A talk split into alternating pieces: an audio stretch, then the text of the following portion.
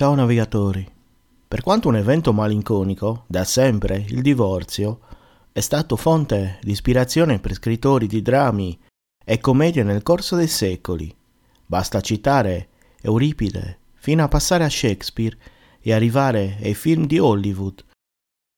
Anni or sono, un professore d'inglese all'Università dell'Oklahoma fece una sensazionale scoperta, trovando un manoscritto medievale tedesco di Talfer, che stabiliva le regole per un divorzio per combattimento. Il divorzio, in epoca medievale, poteva comportare la morte tra uno dei due coniugi. Il manoscritto, nel 1467, cita molti casi di combattimento per divorzio. Faceva parte di una legge germanica che trattava le accuse tra le due parti, in cui non c'erano testimoni o confessioni.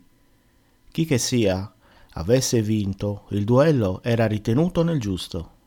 Di solito il duello avveniva in questo modo. Il marito veniva posto in un buco profondo un metro e mezzo all'altezza della vita, con una mano legata dietro la schiena. La donna invece poteva muoversi liberamente. L'uomo possedeva tre mazze che corrispondevano alla lunghezza del vestito della donna. L'ex moglie invece era armata con tre pietre, ciascuna avvolta in un pezzo di stoffa a formare una specie di mazza oscillante. Il combattimento poteva durare anche delle ore. È evidente che l'uomo partiva in netto svantaggio.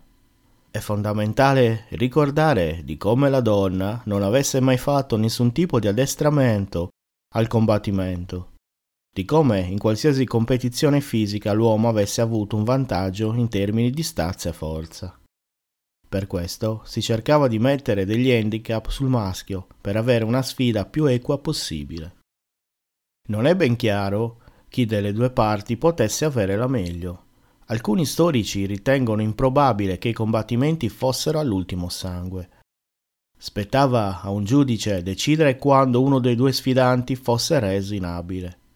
Molti processi terminavano con una delle parti che perdeva i sensi, a causa dei colpi ricevuti con grandi oggetti contundenti.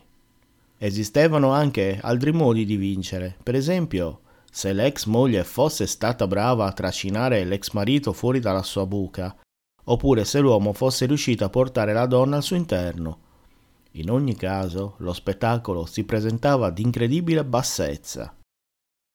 Purtroppo capitava che nei villaggi o feudi più rurali, dove l'ignoranza era ancora più accentuata, la contesa poteva davvero concludersi con la morte di uno dei due coniugi, anche se non per mano loro.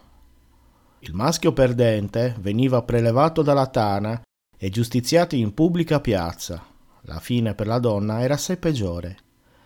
C'è da dire che altri studiosi hanno affermato che il processo medievale per combattimento fu una pratica per scopo penale e non civile. La sentenza sarebbe stata la morte. Nel caso che una donna accusava un uomo per stupro, ma non c'erano testimoni a suo favore, l'unica soluzione era quella di lasciare la sentenza al combattimento. I cristiani erano convinti che il vincitore fosse ordinato direttamente da Dio e se una donna perdeva era una bugiarda, quindi meritava di morire. Nelle città più evolute era meno probabile che la Chiesa e il sistema giudiziario approvassero questi processi per paura che la situazione potesse sfuggirgli di mano. Possiamo supporre che il processo per combattimento tra uomini e donne, compreso il divorzio, veniva concesso in circostanze estreme. Nel 2020 un uomo del Kansas ha presentato una petizione al Tribunale distrettuale della contea di Shelby chiedendo di affrontare il suo divorzio attraverso un combattimento. Ovviamente, vedendo questa richiesta, il tribunale si sarà fatto una grossa risata.